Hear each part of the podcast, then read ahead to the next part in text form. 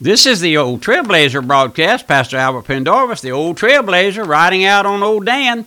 Come on, Dan, let's go. Let's get a getting and get on down there where folks are standing around waiting for the Old Trailblazer, there at the sawmill or down at the cotton gin, somewhere out there at the logging camp, maybe in Old Bethel Church. Old Trailblazer's old circuit rider riding around on old Dan. And the Old Trailblazer, Pastor Shelton, used to ride old Dan, and he'd carry his old pistol with him, and every now and then he'd see a snake and he'd stop and shoot that old snake. But those days are gone. Now the Old Trailblazer has gone on to be with the Lord, and Pastor Pendarvis is here taking up the saddle, taking up the bridle, bringing God's message. And we're looking, for the last 2 or 3 weeks, we've been looking at the first home. The first home.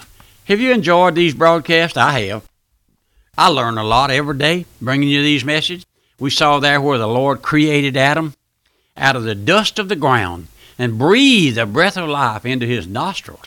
I know, we got these folks who believe in evolution, that we swung from our tail by a monkey and all those things, but no, we may have hung by our neck by a rope, but we didn't hang from our tail, because God's word says that man was created from the dust of the earth, and the Lord God of heaven breathed the breath of life into him. Isn't that far easier to believe than that we evoluted from a microism that bumped up on the sands of some island somewhere and then turned into a toad frog and then into something else? And no, my friend, that's all so foolish.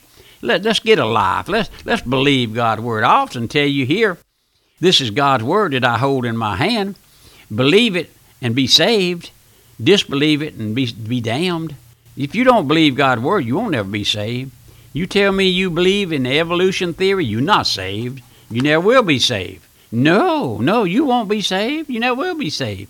When my children were in grammar school, one of the teachers sent a paper home by one of them talking about the monkeys and all that, and I wrote her back a note.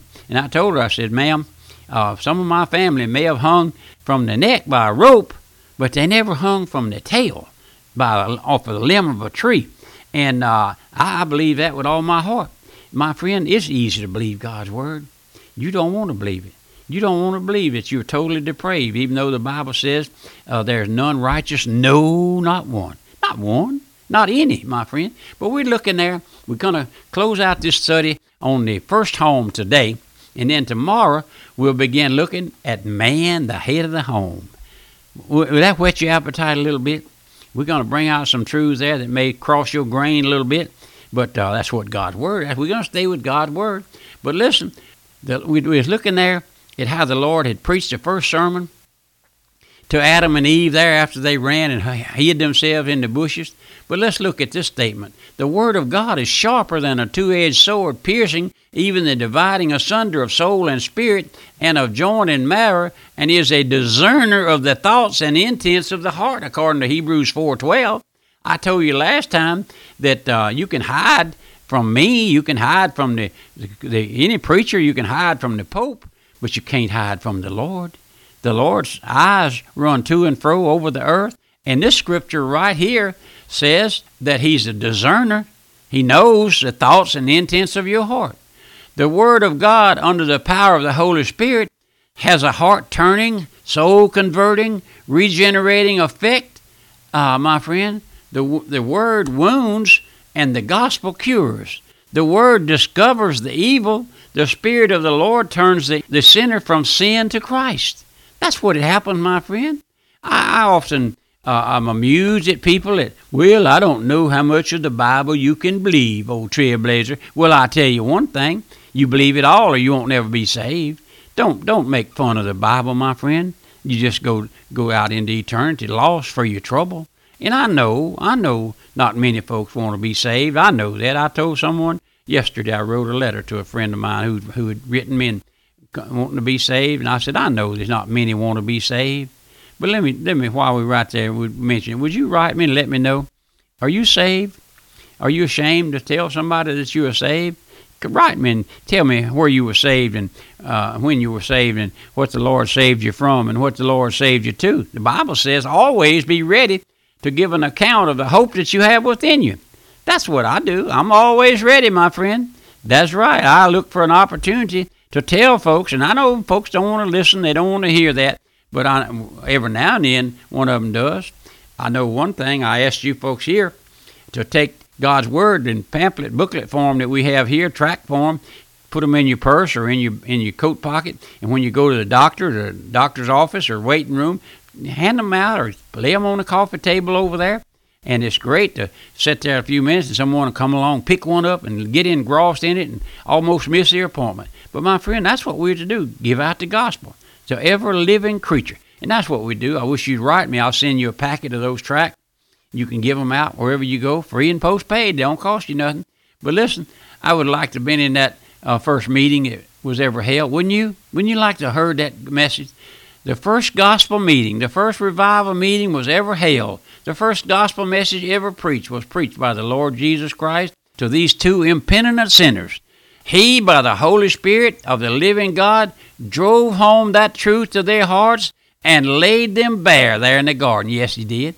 They were under the covenant of works, and they fell. They fell under the covenant of works, and so will you, my friend. But God said, now, I want to show you the covenant of grace that was sealed back yonder in the eternities. We have a message a few days ago by Pastor Shelton on the Voice of Truth broadcast, the Trinity and the eternal covenant. I wish you'd write me and get that message. The Trinity, God the Father, God the Son, God the Holy Spirit, and that eternal covenant that they made there before the foundation of the world. Now, when the heart is wounded and begins to be broken up, then and only then will an individual turn to Christ. Then it was Adam looked up to the face of his wife and said, Eve, Eve. And old Adam began to cry and broke down. This shows he saw the day of Christ and was glad, and he named his wife Eve as a memorial. He recognized Christ as his substitute. Then, my friends, Jehovah Jesus, what did he do? He dipped them in the blood and washed them whiter than snow. You know how that happened? He slew the animals, made coats of skin, but he kept the blood, and he dipped old Adam and Eve in that blood, sprinkled them with the blood. Oh, but listen, what typified that? How do we know he did it? He went out there with his own hand, slew the lambs and spilled the blood, and made them coats of skin, and came and clothed Adam and Eve. They weren't in some old garment that looked like the cavemen that we see depicted in the funny papers and on those comical shows. No, sir.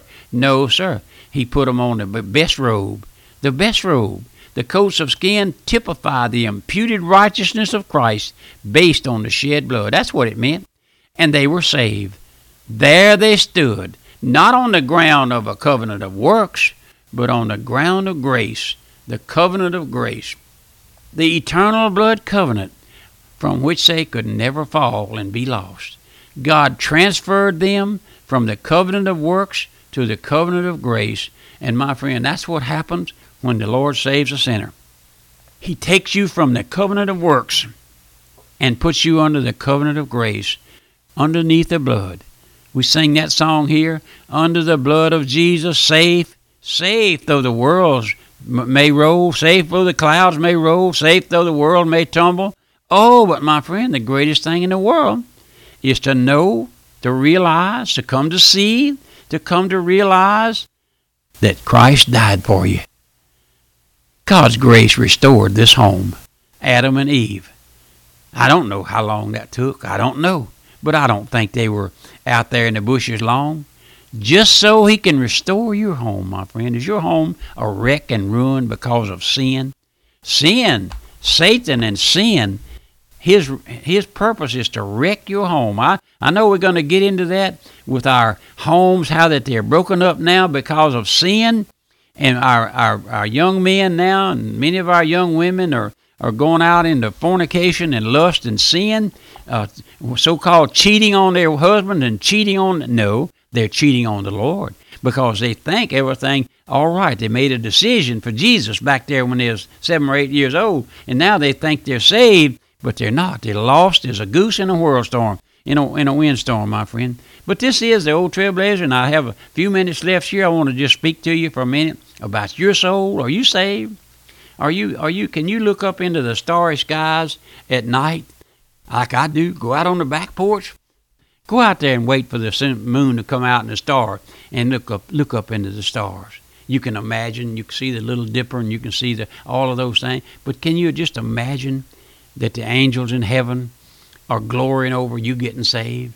It is. The Bible says there's more joy in heaven over one soul who gets saved. That's the reason I tell you, if the Lord ever saves you, it'll be the most important thing, the most gracious thing that ever happens to you. Nothing will excel. Nothing will eclipse that, my friend. It won't eclipse it. The stars and the moon fall. It won't eclipse it. The nuclear bombs fall. That won't eclipse it. No, sir, because you'll be ready going to be with the Lord. But I ask you, are you ready? Are you ready? You say, Old Trailblazer, you just questioning everything. My salvation? No, I'm not questioning. I asked you to question. I asked you to get honest. You know, there's not many honest folks in the world today along the religious. You ask somebody in the grocery store, you say, oh, yeah, I'm saved. I made a decision for Jesus. Next Sunday, if someone sits down by you on the pew, would you turn to them and say, my friend, are you saved? You say, well, I can't do that. That's intruding into people's... No, it might be the greatest thing ever happens to them. It might call attention to the fact that they just made a decision for Jesus. And they see this every Sunday. Pastor come down to the end of the service and say, anybody want to be saved? Come on down here and shake my hand. Is that all you have, my friend? Trailblazer, you're just meddling in people's business. Well, it's my job to meddle. I'm meddling because it's my job to meddle. Just like I hear in my congregation, I have folks who are meddling, dabbling in sin. I call their attention to it. I call their number. If they don't respond, I call their name. You say, you call? Yes, sir. Yes, sir. And if I know about you, I call your name. I have folks come to me now oftentimes, and 20 years ago, I called their name in a service one Sunday. And they said, Pastor, I appreciate you calling my name. Would you call my daughter's name? Would you call my son's name? Oh, my friend, it takes grace to be true to your soul. It takes all that I can do, all that I can ask the Lord for, to give me grace to be true to you. What else do I want? Nothing. Nothing else. Nothing else I want to do. Be true to your soul. And I can tell you right now, that God's word is true, whether you believe it or not. It says that there's none righteous, no, not one. That means you. You're not righteous. You have no righteousness. Shaking some preacher's hand does not make you righteous. What makes you righteous? Being dipped or sprinkled by the blood of the Lord Jesus Christ, who died there on Calvary's cross, my friend. Oh, and the Lord can restore your home. You living in a broken home? I often tell you here, many of our homes are destroyed because no one says, I'm sorry. No one, the man or the wife, would rather die than to say sorry, rather die than to take the blame. I tell you what, before you ever get saved, you'll take the blame. You'll take the blame for stuff that you ain't to blame for. I know I had to do that, my friend. Come to the Lord crying, Lord, forgive me. Lord, forgive me. This is the Old Trailblazer Broadcast. And then remember the Old Trailblazer's address, the Old Trailblazer, Post Office Box 1810, Walker, Louisiana, 70785. I'm running out of time now, but remember, we'll be back tomorrow with another message from God's Word, and we're going to be looking at man, the head of the home. Oh, I want you to turn in. Call back across the fence and tell your neighbors over there. Tune in tomorrow at this same time and hear the Old Trailblazer bring a message on man, the head of the home, according to God's Word. Goodbye, and God bless you. If you missed part of today's broadcast or would like a recording, the Old Trailblazer Broadcast is now available for download to your phone, to your iPad or computer via podcast. Find out more about our podcast by visiting our website at radiomissions.org. That's radiomissions.org.